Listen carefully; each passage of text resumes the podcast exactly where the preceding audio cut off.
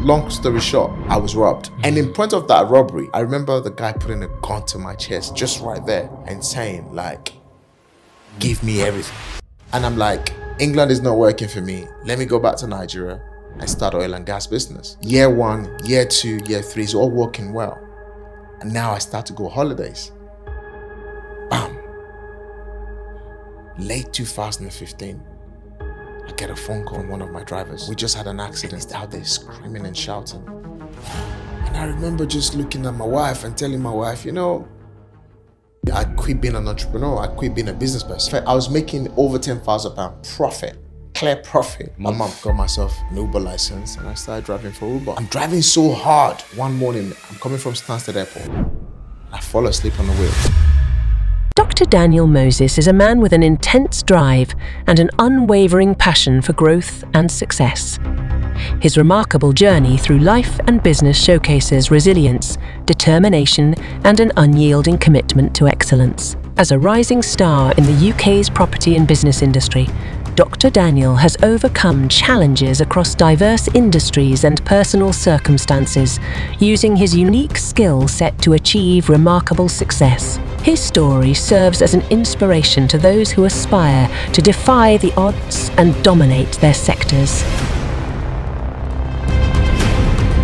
Are you thinking about building your wealth? Are you thinking about where to start or not knowing where to start in your wealth creation journey?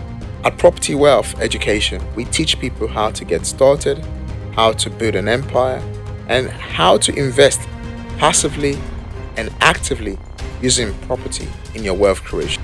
Month in, month out, week in, week out, we have curated courses that is available to you free and paid and through our upgraded mentorship program, the Wealth Circle. So if you're thinking of building your wealth, we want to invite you to click on a, a link below the show notes on this video uh, to book a call with us. We'd like to have a chat to help you start to build your wealth, build a legacy for yourself and your family. Welcome to the CEO of You, Daniel Moses. Dr. Daniel Doctor. Moses. Ooh, doctor. My on, apologies. Thanks for traveling down from London, Kent. Um, so we're gonna begin. Go straight into it, straight into the deep end. You said you're an open book. Absolutely. I'm an open book. Mm, let's begin. So the first question I have for you is: so upcoming in June, you have your book second second book. Yeah, second second book. book coming out called The Test. and we spoke on the meeting, and you said the first chapter was your favorite chapter. Now the name of this chapter was Push Through the Pain. Yes.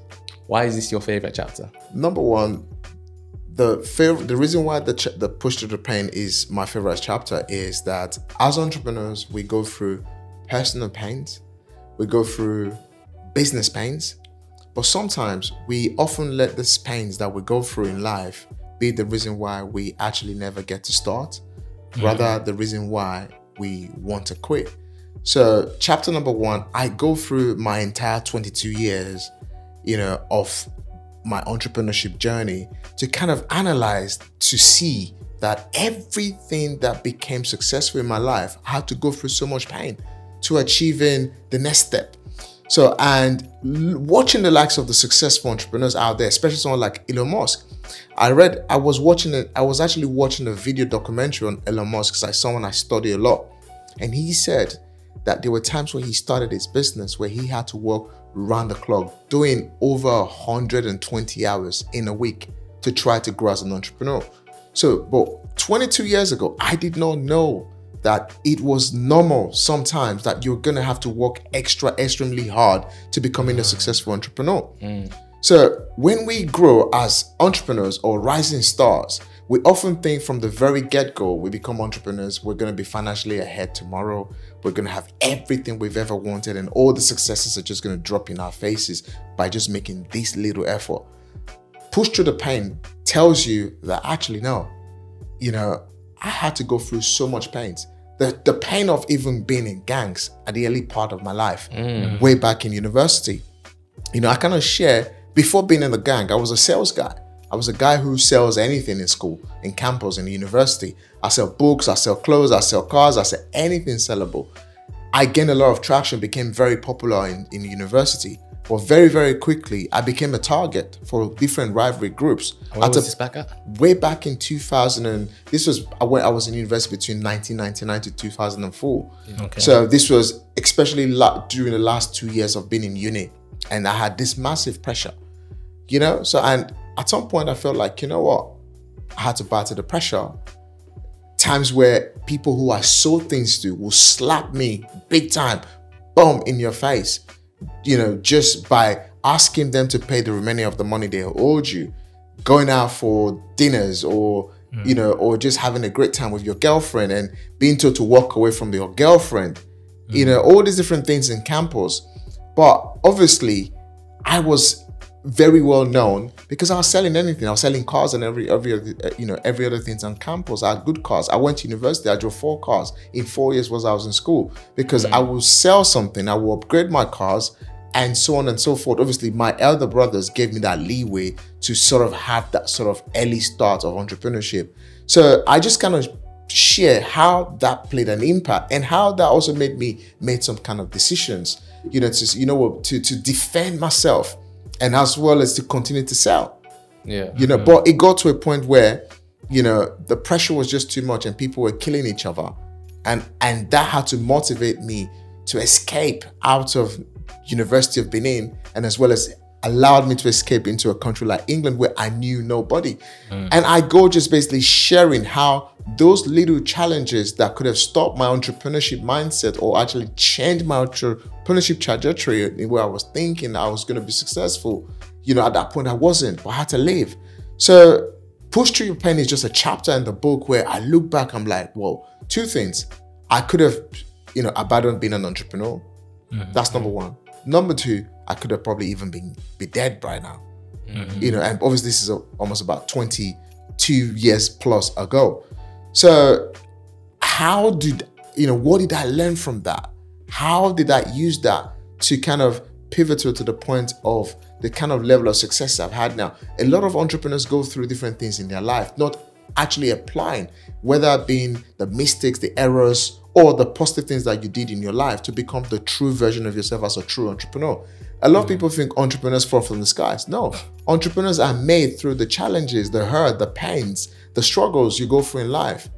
You know, that that makes you become the greatest version of yourself. So, chapter number one is such a chapter where I literally share so many pains that I went through in my life, you know, of over the last 22 years and how that built my resilience level as a true entrepreneur that I am now.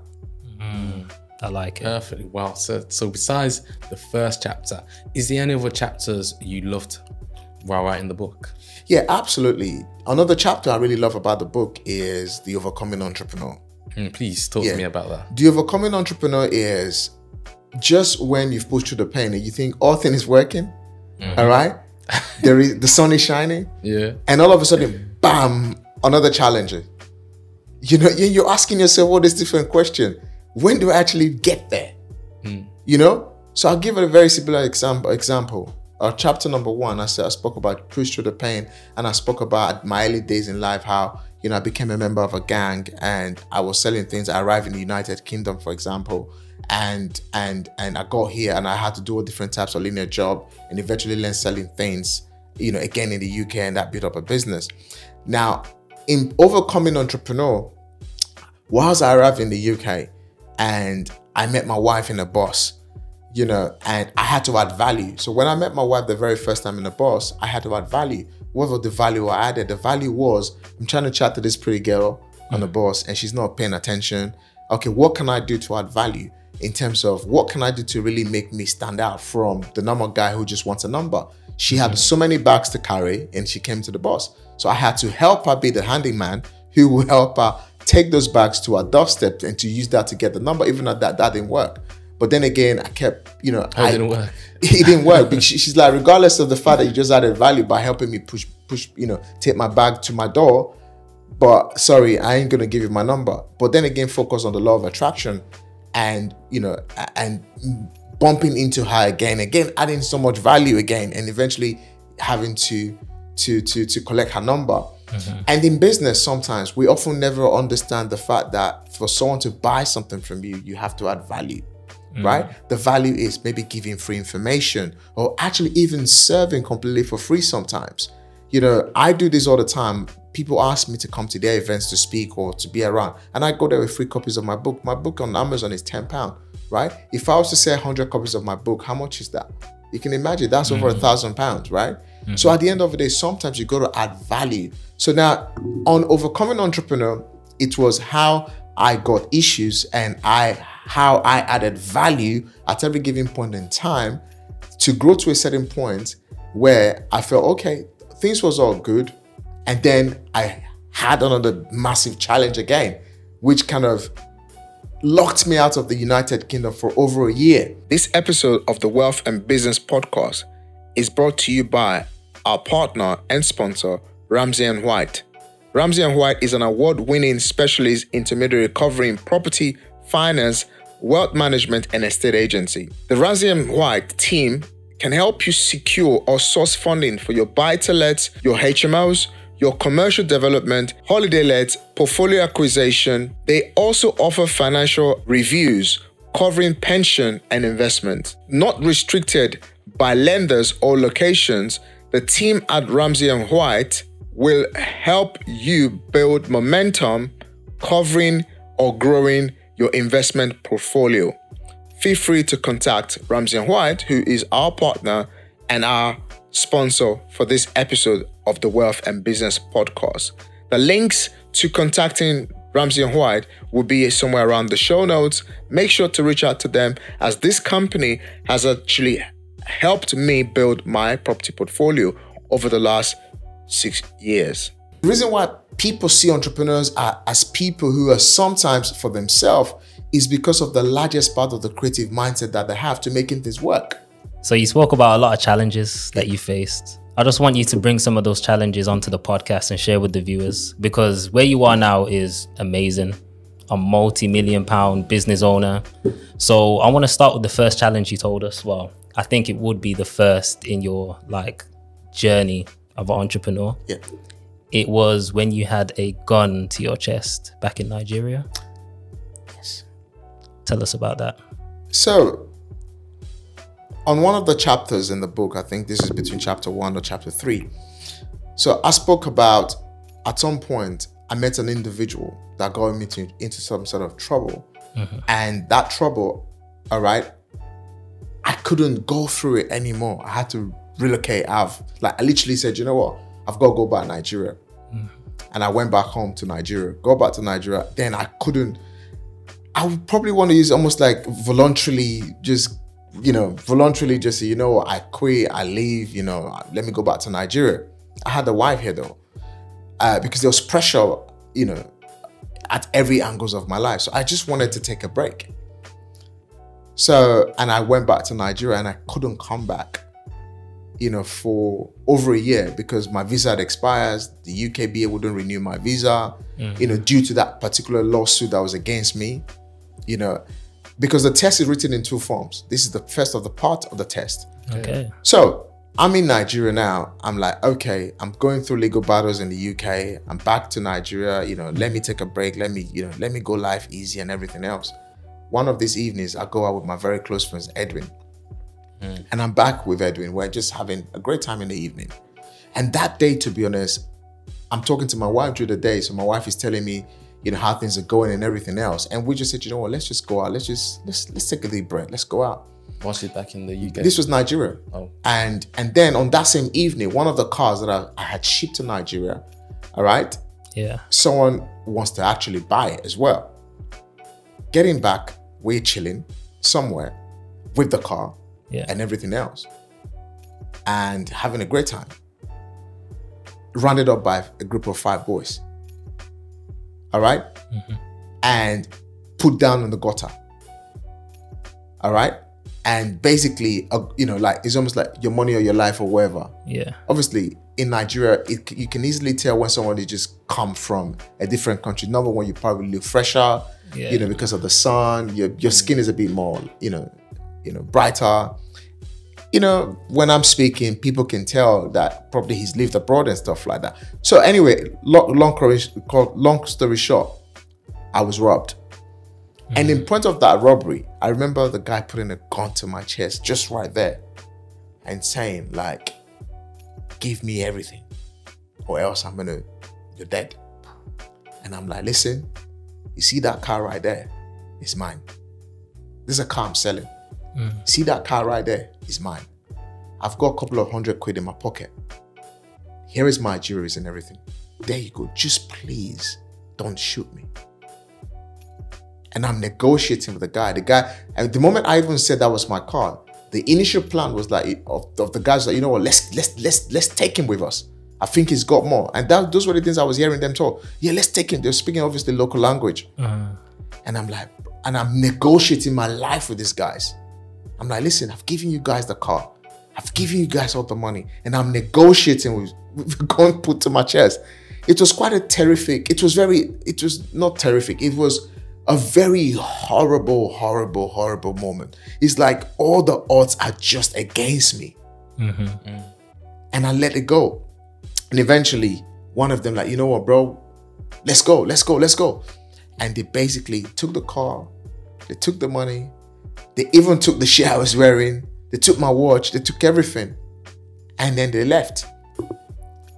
And looking back, mm. and I'm like, did I just negotiate my life to survive, to live? Because what was my mindset going for at that time? Giving my car, giving everything away. Hmm. If I can lose it, I can make it back. Okay. If I can lose it, I can loan someone money to buy another car to resell again. So it wasn't more about what I was losing, it was the creativity mindset of, yeah, I'm just in a massive turbulence right now. Mm, get And it. as long as I can breathe the air through my nostrils, You can do it again. regardless of whatever profit I was going to make, I will always make it again. If this guy's leave me today, like I'm like God. If this guy, I'm, I'm like God. If this guy's leave me today, if this guy's leave me today, I'm promising God I will never do this. I will never do this. I will never do this. So it was just like at every single part of my entrepreneurship journey was just dark moments of dark moments of dark moments that could have actually turned so many fear in my life that I probably would be one of the most useless people if I did not keep fighting against all the odds. Hmm. Beautiful. And I think there's two more main struggles that I remember. One, one, one, one struggle is actually a big fear. I think for a lot of people, and it's losing a parent. Yeah. In 2004, you said you lost your father. Yeah. In 2004, I lost my dad, and that was it was painful. You know, I was young, about to, I was about to graduate from University of Benin. Yeah. Yeah, my dad was a great guy. When I say great guy, indeed, it was a great guy. 30, 30 children, seven wives. You know, 26 of my late father's children. I don't know some of my siblings. He was a great guy. Um, I sometimes I say, you know what? I wish my dad worked a bit more as hard as hard as I'm working, kind of. and he builds this kind of name that I'm building for myself now, where my son, God willing, in the nearest future, my son will be known for some certain things. Uh, obviously, you know, he, was he he did his best, right? And I love my dad very much. I knew him. It's not like I, I really knew my dad. Um, he was a great guy even though he didn't raise me, my mother raised me. The reason why my mother raised me was my mom, my mother left my dad when I was 10. Okay. You know, my brothers, my other brothers was like, you know what, because they all the women live in the same house. So, and you know, in Africa, polygamy, it can be there's a lot of diabolic stuff that goes around. So my mom, you know, my brothers built a house for so my brothers pays through my school fees and everything else. Mm. And for that, when I lost my dad, I remember two days before I just been with him. And what killed my dad actually was that he was feeling unwell and he went to a chemist and bought himself a tablet called Maloxine. What does that And it's a malaria tablet. He Okay. got malaria tablet. Okay. And you know, because in Nigeria you can just go to a chemist like a pharmacist yeah. Mm. and then you can buy whatever you want and just like we have pharmacists in England. But he mm-hmm. bought the fake one at that particular place. He was a chain smoker. So and instantly the tablet that he got flare up within 24 hours, he was rushed into the hospital because he was a smoker for a very long time. His heart enlarged very quickly. Oh. By two o'clock the next day, he was dead. So it wasn't like he was sick for like days or something. What we know and we remember that he was ill, he took himself to the chemist, which is called the pharmacist in Nigeria. He bought the tablet, took it, relaxed a little bit, and then the next day things just got worse. By two o'clock the next day, as soon as they discovered he was, he had, um, you know, heart enlarged, you know, as soon as we took him to the hospital, mm-hmm. they checked him out. They discovered he had a heart, heart enlarge- eh, eh, enlargement. The moment we were rushing him to the hospital, the next hospital, making an arrangement to move him from a private hospital to UBTH, a, you know, University of Benin Teaching Hospital is called, and within an hour, I'm in school. To be honest, I was in school, uh-huh. and and I remember myself and my girlfriend then, you know, we were in a restaurant lunch, and I get a text message where you come home now. What's what's going to just come home? Wherever you are now, just come home. You know, yeah, Did ha, it, it, it's it's um Yeah. today's the, the, the he died in May as well. Oh, oh, my condolences. Yeah, man. it's a great man. You know, he didn't die young. Died at seventy five. Well, he did his best. Did that give you more reason to push forward? I think one of the greatest things I learned from my dad. My dad married so many wives. Mm-hmm. You know, and I say this to my my wife at the time. I said polygamy runs in my vein. Right? My dad married seven wives. Most of my brothers as well, two wives. I never said this before on social media. I think I've never said this before. But most of my some of my brothers, two wives, three wives. So polygamy runs in my vein. Mm. But one of the things I learned from my dad was never to allow that polygamy. You know, in Africa, they say, not just Africa, sometimes you are your dad. Mm-hmm. Most men are their dads. yeah. So my dad inspires me so much that he was never a millionaire. Part of the reason why I'm working every single day, like I have to be a millionaire, multi-millionaire. I have to work. My dad wasn't an entrepreneur. My dad was a police officer, right? Mm. He worked. He retired. He was honored by the by the our king when he retired. My you know he he married so many wives. My mother is the second wife. So part of the things that inspire me not to you know you know to be present in the in my children's life all these mm-hmm. things came from my dad. So my dad is my biggest inspiration in terms of me being married to my wife today 17 years. It's going to be 17 years i've been married to my wife in a couple of days time Mm-hmm. Mm. right myself and my son were very close. We do have our little fight. He's 15. You know how it is. You when you guys yeah, are growing up, right? Teenagers age. You know, he's trying to he's trying to balance in between. But then again, my father is the reason why, you know, I have been able to hold my marriage for 17 years. My father is the reason why I'm pre- I'm a present father mm. in the life of my children. Mm.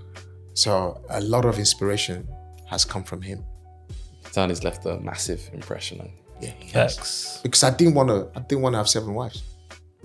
I wanted to be present in, in the life of my wife, and I tell my wife every single day, regardless if myself and my wife have a little bit of dis- disagreement, mm-hmm. we settle it instantly. It's not. It doesn't. Not tomorrow. Not a week after. We talk about it right there and there. You know, and yeah, we can. We, she can be moody for about the next twenty four hours. I can be moody for the next twenty four, but it, it cannot pass. Mm. 12 to 24 hours. And that's one of the, the reason why I've kept my marriage. Amazing. There's no there's no sort of, you know, no, it's very straightforward. We discuss it. If I'm wrong, I'm very apologetic when I'm wrong, by the way. Yeah. You know, Gotta be accountable in it. yeah, I, I- you know, so yeah, gotta so a lot of inspiration has come from my, from my father. Okay. So moving on from obviously leaving Nigeria and coming to the UK, and obviously you spoke about it in your book. Obviously, you just said push through the pain. In 2015, I'm guessing that was a year of a lot of pain because you was also doing an Uber driver and believe me, correct me if I'm wrong, you also lost 150k. Yeah, so And also you thought the year following year after, 2016, you thought about quitting entrepreneurship? Yeah. in 2000 like i said looking at my life over the last 22 years is one of the reasons behind me writing the book called the test the transitioning of the ordinary to the extraordinary i think it's important for the audience to know this at every given point in time the life that we live whether being an entrepreneur whether being a professional whatever you are you are actively transitioning hmm. but sometimes in that journey of that transitioning, some people hit so many brickwork. And when you hit those many brick brickwork, you quit. Hmm. And I have seen a lot of people quit. I came to a conclusion that pain is part of the process. Pressure is part of the process. But as long as you learn how to convert them to work for you, it will start to work for you. Regardless of how I feel. Now, 2023, everything makes sense. I know it's just a turbulence. And again, this is why it's so important to have mentors, to have people that aspire as you. So, when I've gone through the pain and I think I'm overcoming entrepreneur, and all of a sudden, I relocate once more back to Nigeria in 2012. Mm. Yeah. And I'm like, England is not working for me. Let me go back to Nigeria and start oil and gas business. Year one, year two, year three is all working well. And now I start to go holidays. I'm traveling to Dubai. My mm. wife came to Nigeria. The kids came to Nigeria the first time. You know, money is not really becoming any much of a problem anymore. And things is stabilizing. Bam late 2015, I get a phone call from one of my drivers, and he's out there screaming and shouting. He spoke Nigerian language. Oga, Oga, Oga. What is it, Mr. Paul? And he's like, We just had an accident. 65 liters of truck, petroleum product, tankers running into each other, somersaulting into the valley, blowing up. I think challenges make you, you know? Challenges just make you stronger. Yeah, it just, as long as you never stop, you know? Yeah. As long you never stop. And I remember just looking at my wife and telling my wife, you know, that's it. No more. I'm like, that's it, no more. You know, I try, I just try. You see, I say no more entrepreneurship, no more business, Uh, no more. I'm like, no more. I'm like, no more, no more. And I don't even know how we even survived for the next couple of months. And I just quit. I quit being I quit being an entrepreneur. I quit being a business person. So what what what happened? What did you do? If As you quit, As you said, No. What was the next transition? I just normal job. no more. I just I just went and I got myself a delivery driver job with um with Yodel, and then eventually Amazon. Oh, I just stopped being. I just stopped. I said no more business. Mm. The value of the product was over 150,000 pounds. My money mm. and some investors' money. all gone. Where, like, the question was, where do I start from? Where do I begin? Like, where? How? And gradually, I found myself going through depression. Mm. I got found myself going through depression. I feel like I don't feel like getting out of bed. You know, I started to drink a lot, but I didn't become an alcoholic. But I just started to drink, Yeah. and I started suffering palpitations, anxiety, just hate myself. You know, my wife didn't even understand me anymore. All of a sudden, my marriage is going through stress, pressure. It was hard. 2016 was so hard. it was just so hard. Eventually, someone said I could make a bit more money than I was making as a delivery man. And I got myself an Uber license and I started driving for Uber. You know, but looking back now, by the way, it's all a blessing. Jeez. Yeah. So now we're at the stage of, as you said, you push through that pain. Where does it all begin for you to start to see the wins? And this when this was when God showed up. Yeah. Quite a very interesting story again. You know, as I'm driving Uber, I'm driving over 18 hours a day. And I remember dropping someone off in Stansted Airport. I was so tired because I was driving over 18 hours a day. Because remember, I'm making over 10,000 pounds this time. I'm, you know, as an, uh, you know, as a, as a, when I was doing my, my, my, my oil and gas business, I'm making over 10,000 pounds easily profit. Nigeria, don't pay taxes. I'm making a lot of money. In order for me to keep up my expenses in life in the UK, I had to drive over 18 hours. How This- much? How much money was you making? I was making that? over I was making over ten thousand pound profit, clear profit a Month. Yeah. over, and this is after paying all my expenses and everything else. Okay, is it living comfortably? I was living well, I was really living really well, and now I'm driving Uber. I have to work two times harder to even try to make five, three, four thousand pounds a month because I've got a mortgage to pay, I've got a car to pay, I've got kids. You know, I'm an African man in, in where I come from. The man pays the bills. The bills is not for you, you and your wife to share. Mm. You know, for the time where my wife survived me, you know, whilst I was going through all of that, mm. it was not, it was an embarrassment. Now, I'm driving so hard. One morning, I'm coming from Stansted Airport, and I fall asleep on the wheel. Mm.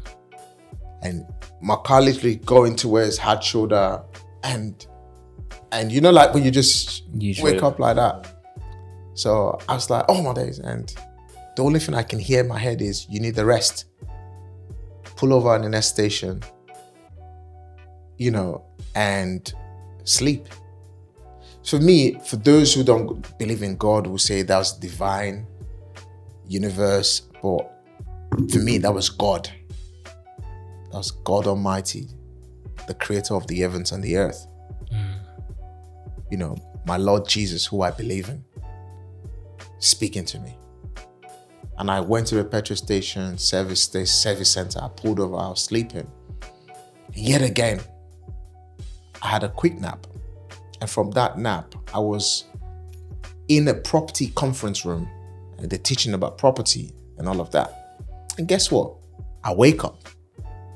I'm a, I take up my phone and literally just scrolling through, okay, let me get a ride that will bring me into the city so I can just go home and rest for the day.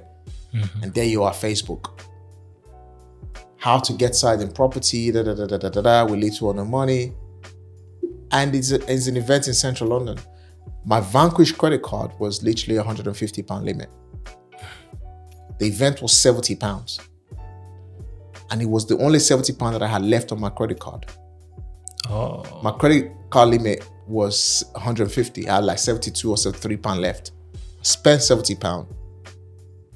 And that's exactly how I became the person I am today. I paid out less 70 pounds. And it's been mentorship after mentorship, dev personal development after after development. And I have never had so much divine favor so much divine favor since I started property in my entire life. It's just I've never grown consistently for five years before. This is my sixth year on the books. However, the learning started towards the end of 2016. Well, God has just been every time I could have failed, even in property, hmm. right now, yesterday, the year before, the, the previous year, God just always brings me a helper he brings me a deal. Before I seek, the doors open. Before I knock, it opens. Before I ask, I'm given. But one thing I learned is not only the divine God is in the present, but I think is the work ethic as well. Mm-hmm. Because when you have the work ethic and God opens the, the door for you. So sometimes, yes, entrepreneurship, it's challenge after challenge. And how your spirituality is also come to helping you as well. So that's what that, those are the moments that changed me to becoming the person I am now. It didn't just happen from just happening sake. It happened due to divine favor. I've got a question. Did you did you ever tell your wife that you spent the last seventy on the credit card? The reason why I spent my last 70 pounds, like I said, I've been through when I negotiated with the hand robbers, a gun to my chest. Mm-hmm. If I lost only before, why should I be afraid to lose 70 pounds to a to a training course? Even so I've always had the last. You see, I'm someone. I'm I'm one of those directors to to grow my business to seven figures. I never had the money. Everything I've ever created. I'll give an example. Over the last two three years, I raised 1.5 million through social media, which helped me build my property portfolio. Hmm. So I have never had to have the money, anything to create what I've created. I never had to have it. Sometimes we are in this mentality thinking that we have to have a lot of savings to do it. And my wife is a witness to this. In 2019, having been developing myself in, in coaching and training, I came back home and I said to my wife, the house we live in, we're going to turn into an investment property. I, we didn't have 20, 100, you know, 20 or 100,000 in our bank account. My wife's like, okay, how are we going to do it? I said, we're going to find the money. And guess what? We found the money. So my mentality of why did I spend my last 70 pounds, regardless? Because as I said, it's just been me looking back. So every pain, every situation I've been in from my life, I was like, okay, if I did not die that time, definitely this is leading me to somewhere. But now, 22 years later, I'm studying Richard Branson, I'm studying Elon Musk, I'm studying Jeff Bezos. But the one that inspires me the most is Elon Musk Why? because he started his business in in in, uh, in the 90s, early 90s. Did you know what he did? He went to his father and borrowed $28,000 $28,000, which gave, virtually became um, pa- PayPal. eBay from eBay to PayPal. A lot of us right now will go to to our friends to maybe borrow a credit card, you know, borrow money from someone to buy clothes. So I started to understand how people can borrow and grow rich. And my mind completely transformed that actually successful people never have money to do what they want to create. In fact, the United Kingdom don't have the money to run the country, but yet the country is being run. So if only human beings can actually learn to borrow for the right reason and not for the wrong reason, we all can actually start to create the life of our dream. Is it easy to do it? No. Does it come with a lot of pressure? Yes. But as long as you're borrowing to do it in the right thing. So for me, spending that last 70 pounds, regardless of where my mindsets are, it gave birth to the, you know, the multi-million pound property portfolio that I have today in London. Gradually spreading across England, just little, little bit. So when I look back 20 years from now, by that time I'll be 63 years old. Mm. I'm gonna be like, whoa, thank goodness I made those choices. But I wish I knew them early enough. At least you know him now. Well, you- Absolutely. So I've noticed this, and I'm pretty sure Anthony has. One person you've mentioned a lot in your story is your wife. How much of a significant value does she hold to you? Because she's been through you through the thick, the thin, the goods, the highs, and she's still even there now. No word of a doubt, a lot of women who would have been married to a man like me would have been divorced. Mm-hmm. It's very straightforward. No disrespect to the English culture and the British culture. I'm African, I'm Nigerian, can't take that away from me. I think marriages in England is built only for the good times, not for the bad times. So, a lot of kudos to my wife because she's seen in those darkest moments. those darkest moments where every single woman would basically look and say, "Listen, I don't understand what's going on in your life. Whatever this is, sorry, I'm tired." I mean, we have gone through. We went through three divorce attempts. The three divorce attempts wasn't because of her. It was because of me. It was I. I'm like, this is getting too much on me. I don't think it's gonna work. Hmm. Let's leave it. But she picked up the courage and said, you know what? I'll ride or die with you. But again, 23 years of experience of going through different things that only in the last 17 years, my life kind of became, I've enjoyed the last five years of this of this new this new terrain. Yeah. So and without my wife, you know, I, I've never really said this before, but without my wife, I don't think, you know, I would.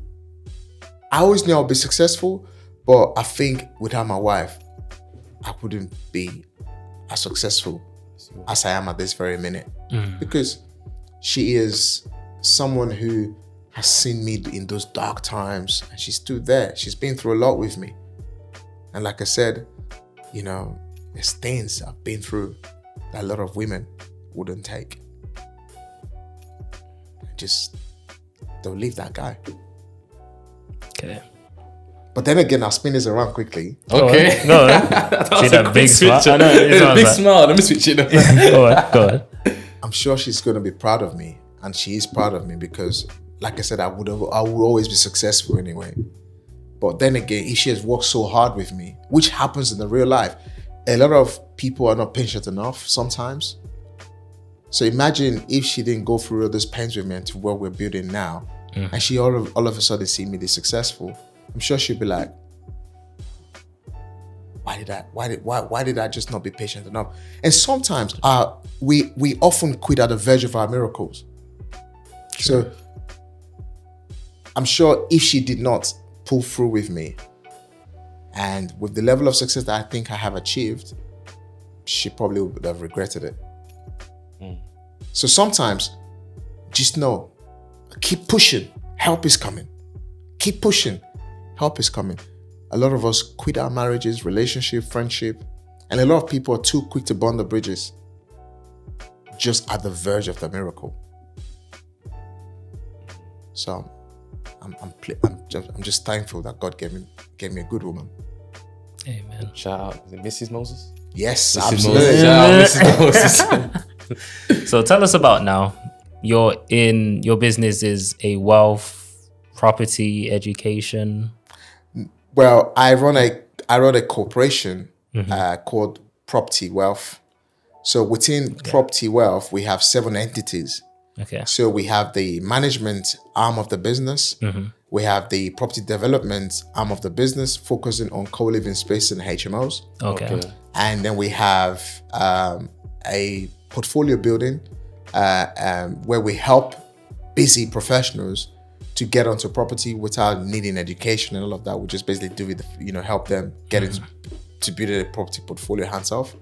And then I run a educational company as well. So where I have over the last three years educated at least a thousand, you know, people, uh, and um, you know, currently, if I'm very correct, uh, a lot of people have anticipated that we're one of the fastest growing, diverse, you know, educational company in the UK. You know, trying to get to the top like the the, the big boys, um, and as well as um, I run an investment entity as well within the organization. And yeah, so I think if I'm right, that's about five or six now. And um, Six. yeah, and and as well as we we we run multiple we run a joint venture SPVs. So joint venture meaning for some of our investors coming in into the company, and we co-own assets in that entity. Okay. Nice. So, if I was someone who was interested in getting into property, because you see a lot of schemes from get rich quick schemes, or Yeah. you know, there's a lot of facade on the internet. So, like, just go back to what I was saying. So, if I was someone who wanted to get into property, where would I start? Number one, there's no such thing as get rich quick in property. I think it's all a myth. Um, it's all a, it's a, it's a, it's a, it's a massive deceit on getting rich quick. Um, and I think everybody should be debunking from it. There's you can't you can't get rich quick in property except if your problem in life is a thousand pounds. You take one rent to rent, the rent to rent makes you one thousand pounds. You're happily ever after. Even at that, for those who talk about rent, rent to rent is a business. You're gonna have profit. You're gonna have losses. You're gonna have management costs. You're gonna have running costs of the business. So if you're making a thousand pounds from a rent to rent deal, and then your expensive is fifteen hundred pounds, then you're still not making money. I think people just need to understand like property is a long term investment journey. Mm. It's a get rich for sure, as long as you set a plan. I teach something called the wealth creation formula, and the mm. number one step on the wealth creation formula is get knowledge. Get knowledge. Number two is have a plan. Set yourself a five year goal okay, I'm starting in property, deal sourcing, rent to rent, um, lease option, property development, whatever that is, set a five year plan. The reason why a lot of people get started in property and quit within the first six months to a year is because they don't have a plan. So, over the last five years, I've been in the game and I saw how it's taken me blood, sweat, and tears to build what I have built you know, I started learning about property in 2016 hmm. and I started teaching in 2020. And before I started teaching it, I was already doing it for almost about three years, doing it really hmm. well, doing it really successfully. You know, had a lot of property to my name. During lockdown, I bought four properties. I bought three properties during lockdown. The following year, I bought another four. So I've done property well enough you know, then I started teaching people about it. And the major reason why I started teaching people about it was people kept coming to seek, you know, to say, oh, can I pick your brain? Can I pick your brain? And then I met one of my mentors, Adam Stott. And when we're talking, I was like, and it's like, of course you can sell that. And that was what gave birth to Property Wealth Education. And within Property Wealth Education now, I've created three property millionaires. Nice. Anthony Howell, Asma, Charlie, uh, Charlie Ray Smith, and more. So these are people I've helped become owners of a million pound property portfolio. And it, uh, trust me, it didn't take them six months. It took them some time. All right, so a little while ago, me and Ajne went to Little Aston, a nice place in Sutton Coldfield where a lot of the wealthy guys, and we met a man who was into property. And he said his best advice to someone looking to get into property is to buy a piece of property within the next 15 years. Otherwise, it's going to be very difficult for you to get a property. Hmm. What's your thoughts on that? like I said, it kind of marries up with what I was saying, isn't it? Five year plan, hmm. right? If you set your game, if you have a game plan to say, okay, this is where I want to be five years, 10 years, I normally use the five year milestone because over the years, right, if your business can survive five years, that means you, you tried. A lot of businesses, most businesses don't survive a year to two. Same thing. Most people who get into property don't survive a year to two. So when my business was about to turn five years, I went through a different sort of challenge again to survive the fifth year into the sixth year. What So was that I- challenge? A few challenges because sometimes challenges like at some point investors now seeing what you're doing and seeing that you're owning so many other properties and it's like oh whoa whoa whoa whoa, whoa. I'm giving you money and you're buying more properties. So actually now I want my money back because I want to go and buy my property. Yeah. so that was a challenge and I, I faced that I actually faced that in late 2021 and early 2022 when I was going into my fifth my official fifth year because mm-hmm. my first property entity was registered in 2017 so now a lot of my investors are asking me for my money you know I need to get my money back and I'm like oh my days I wasn't ready so at some point I had to again re-leverage restructure sell if I need to mm-hmm. all right, which I did to give them their money back and hold on to what I need to hold on to. So, yeah, those challenges do come. So, for me, yes, this is one of the most creative time. And I remember asking God, I said, 2008 was the last recession. And currently we're in one right now. So I missed 2008 recession. And currently we're in, a, in, in, in, the new recession right now that is going to create a nest of new millionaires. Facts. And if you can buy enough property below market value right now and you hold them for the next 10 to 20 years, you're you're made. I'll give you an example. I bought my first house with my wife in 2006. Mm-hmm. Today, I still own that same asset and it's worth 800,000 pounds. And we paid 247,000 pounds in that property in 2006. Wow. So yes, he's very correct. If you buy an asset now, obviously a cash producing asset, come 2043, mm-hmm. you guys will be in your late 30s, right?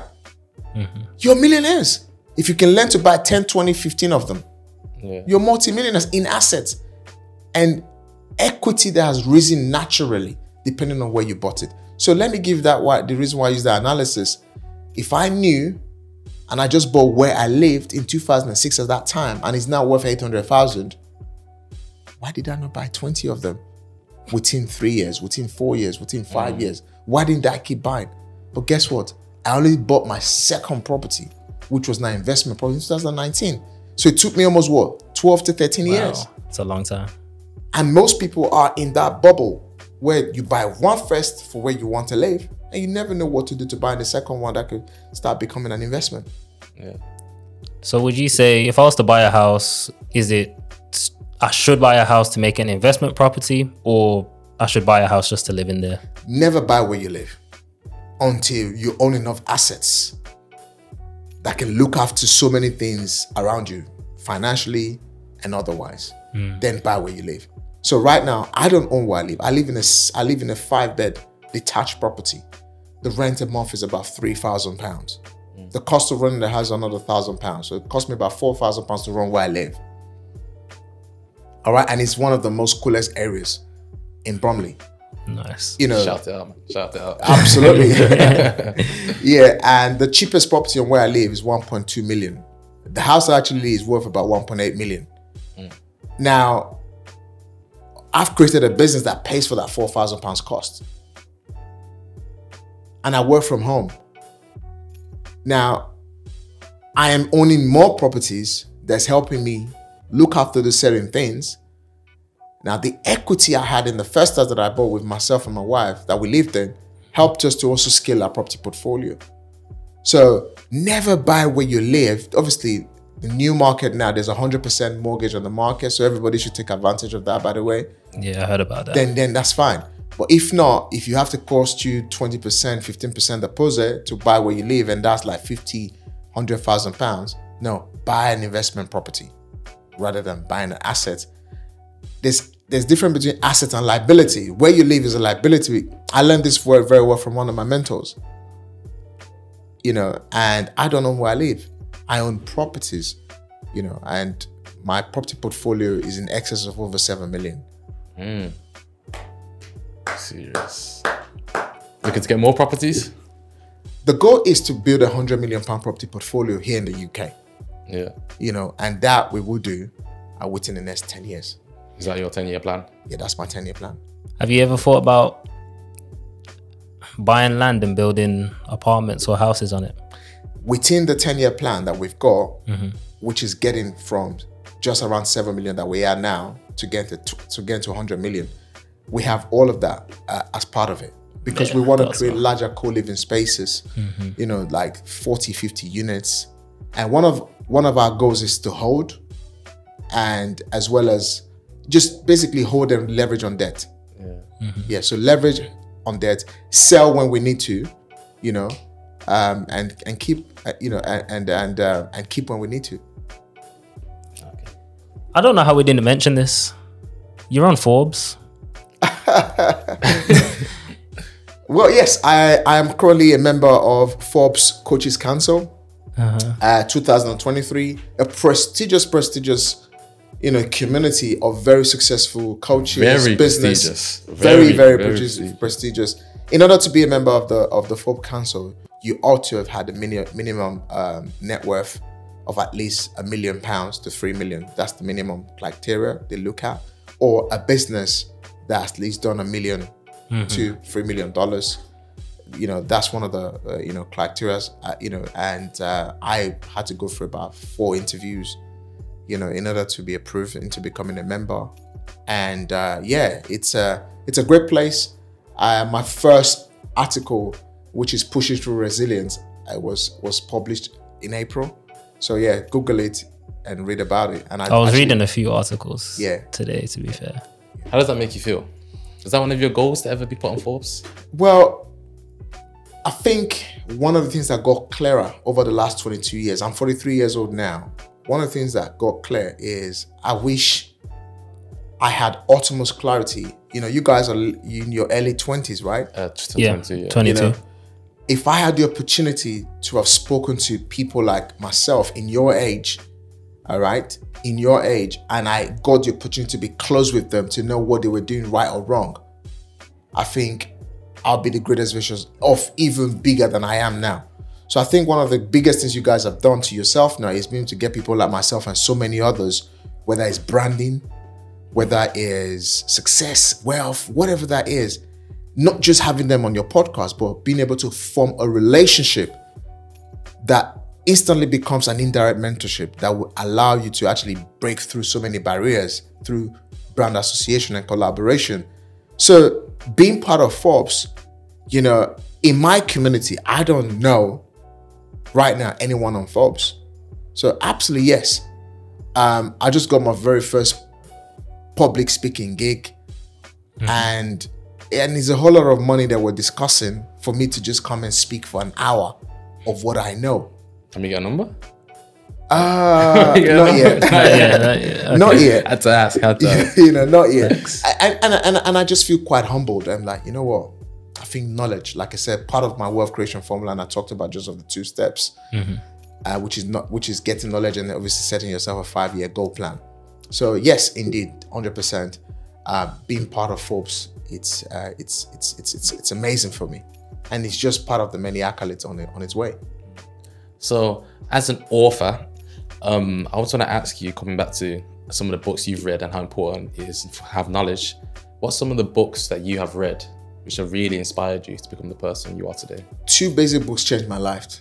The 10X Rule by Grant Cardone, Key Person of Influence by Daniel Priestley. They just changed my life. It changed my life to build a name. It changed my life to build a brand. It changed my life to become a key person of influence. Mm. Nice. I also wanted to ask you. you told us on the call that you cried while writing the first book, Second book. the second book. Why? The test has been a very emotional book for me. Mm-hmm. You know? And my wife was reading it the other day. She's like, You're just talking about our whole life and how we've never given up. The test has been very emotional because it's almost like I had to relive every single moment. So I'm writing it, I'm thinking. Obviously, the editors have to start pulling things out a mm-hmm. little bit and like, no, hold back on this when we do the second version because the test is big because I just wish and I hope every single one who will read the test will be able to relate to it to themselves. Because if everybody can understand testing is definitely part of what creates success, I think we're gonna we're gonna have because I think people talk about the success part a lot. Mm-hmm. Not a lot of people talk about the pain, The challenge. the challenges, Would you say that's what the, it takes. Would you say that's the hype of social media? Absolutely. You know, social media just shows you the happy happy side. Mm. and Facts. it's like very soon, you know, very soon I'm going to start talking about the dark side. Mm-hmm. I want to talk more about the dark side of a truth. It might come across as negative, but it isn't negative. You know? The whole there's a hype on on social media. Because everybody want to hear the good stuff. Oh, you can do whatever it takes. Yeah, yeah, I can do whatever it takes. But then again, you can do whatever it takes. But what about when you're in your room when you don't want to get up True. By yourself. by yourself and asking God and asking whatever you believe in, why you? I remember the first time I my debt level got to two hundred thousand pounds. I wasn't sleeping properly When was that? when I first started raising money. Yeah. Right? This was way back in 2019, 2020. And then lockdown hit. My debt level was 200,000 pounds. But the 200,000 pounds was in buildings, in brick and mortar. And everything is telling me lockdown has just happened. Oh, you're going to fail. you're not going to be able to pay this money back. Did you panic? I suffered from like sweating. Um, I was always sweating. But guess what? After that pain comes the sunshine, right? A couple of months later, my property got revalued at seven hundred thousand pounds, and I made my first three hundred thousand pounds. And I remember not being able to sleep for over two weeks. And I'm looking at my account balance, three hundred k. 300. I'm like, woohoo! But Yes. again, you had to go through that anxiety. You had to go, and it's. Mm-hmm. I think for me, I want to start talking about. It's normal to go through those things mm-hmm. because without those anxiety, sometimes pressure, sometimes you're not going to have resilience level to push through to becoming a overcoming entrepreneur. Mm. I read an article about you. Can't remember which one it was. It says a typical day in your life. You wake up. Can't remember what time, but you told us five thirty. I think I think the article might have said six. Yeah. You pray, and then you go for a five k run. Yeah, I just wanted to know is that true? I got a very interesting routine. I wake up normally at 5:30 a.m. in the morning and I just listen to something. You know, over time that changed, you know, between 5:30 a.m. in the morning to around about, you know, seven o'clock. But mm-hmm. right now, currently about seven o'clock. I think the test is brought me to this place where it's almost like I'm just reliving and relooking and everything. Does that make sense? Yeah. and the test has just changed a lot of things around me. So yeah, normally I wake up at six, five thirty. Worst case, six thirty in the morning. So my alarm goes off at five thirty a.m. in the morning. Hmm. You know, I wake up, I pray, and I go for a five k run every single day. Is that on a treadmill or No, actually outside? outside, Oh, outside. Okay. I, I go out for a run. But like I said, over the last couple of weeks now, you know, I've just I've not run uh, over the last couple of weeks, and the reason why I've not run is just I just felt like I need to relax. I need to chill. Don't blame you. You know, I Sounds just feel like, like, work hard, man. I just feel like I just need to chill. like, why do I need to wake up 5 a.m. every single morning? Bear in mind, you told us you go bed at like 12 12, or Yeah, 1. naturally I go bed like 12, 12 30 sometimes 1 o'clock. So that's like four, five hours Yeah. of sleep. that as well at the moment i'm also trying to change i'm trying to go bed like 10 you know mm-hmm. yeah for me right now it's not like i just feel like i need to just yeah the truth is let the truth be told i have a mentor who is quite brutal in his teachings you know? But and i have done quite well for myself. But i think i'm now in that place of my life where i i now need to be me mm-hmm. and to just kind of relax because like i said 22 years a whole long long time. I came to this country first generation immigrant mm-hmm. you know i had to get my way to having my resident permit you know and and it's just been a journey so looking back even when i first came to this country i probably would be speaking to you lot even mm-hmm. to, because to tomorrow my, my son still tells me dad you didn't say that correctly. You didn't pronounce that correctly. My african accent is still there. Somehow i might not even be resonating to the british audience. The core hard british audience but against all odds you know mm-hmm. driving through just pushing through and letting nothing hold you back. Because i think the biggest part of our life is that we judge ourselves a lot. But actually change that to being the reason why you want to be mm, be yourself. so you. for me at the moment i'm just trying to kind of let me let me push back a little bit. Let me let me chill. Let me just relax. I've worked hard you know? And the hard work's already shown. you know and yeah and it's gradually compounding. I think i'm now in a place where i think i've done what i need to do and i need it to compound and let god take the rest mm-hmm. it's like god is in your hands now that's my mentality now it's like god is in your hands i've done everything i need to do it's in the hands of god Okay, so coming to the end now. It's been a really good podcast episode. I will say that we've got two personal questions and a guest, a question from our previous guest. So the first person question is, what is the reason you are doing what you are doing? The reason why i'm doing what i'm doing is like i said my dad was never a millionaire you know and number two my wife and my children i've got to build a name that opens door for them that's the goal interestingly and I explained this in great detail. Two weeks ago, someone saw my wife in the restaurant and recognized my wife. Oh, you're Daniel's wife. It's like, yeah, I don't know you. And it's like, yeah, I, I've never met you. They ended up having a very interesting conversation, and the person paid Oh, that's you know, and and then gave my daughter a gift, right? At the end of the day, and that's beautiful. And that's because of the name that's happening at the moment, and mm-hmm. which will continue to be built. So, and I just wished that my I, I mentioned my my father's name. So the reason why I'm doing what I'm doing is what my father did not do for me as a child. And I pray, and God is on my side. I'm able to do more for my children you know, I'm one of those that believe in legacy. I have to pass something off to my son. And I'm already raising him as an entrepreneur. nice. So my kids, my family is the reason why. Let me hit you with my personal question. What's seven things that you can't live without? What seven things I can't live without? Oh Yeah. my days, that's a huge list. Uh, how am I gonna go through that? What's the seven things I can't live without? I can't live with music.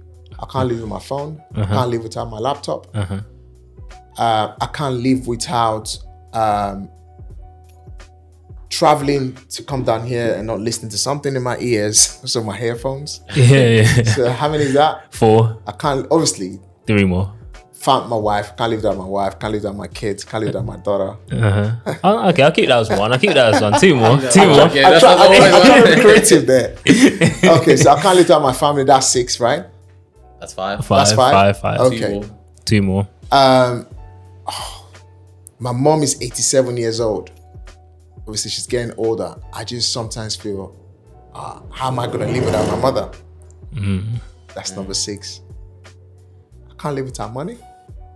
Facts. You can't. Okay, so I last answered that pretty quickly compared to everyone else. to definitely. so our question from our last guest was, if you won billions of dollars, would you continue doing what you do? If I what? If you won billions of dollars, would you continue doing what you do? If I want, if I won, if, If you won, Yeah, one. If I won a billion dollars, I reinvest it and I keep doing what I'm doing. Would you? Yeah. You wouldn't just think to retire. I'll keep doing what I'm doing, but obviously I'm, I'm going to be able to make more impact. it's compound. True. So I think this is probably why they say business people never win lottery, right? But I think you might gi- just give me an idea there. Probably start playing some lottery then. Yeah. He's got the money to just got the money to do it. buy I got hundred to tickets play. every day. But I just got the money to play it and just keep playing so that when when I win it, I, I reinvest it and buy just buy a whole street. that would be sick. Imagine. Oh my days. I wish you the best of luck with that. I hope you do. well. Daniel, man, thank you for coming on. It's been a great podcast. We you appreciate so you traveling having down. Daniel. Mr. Thank you so so much for having me. This has been an amazing podcast. So um, yeah, looking forward to this and looking Yeah, forward look to forward the to the next book as well. And also, thank you for the first book. Appreciate it very much. That was a gift as well. Thank you so Thank much. you very much, Fantastic.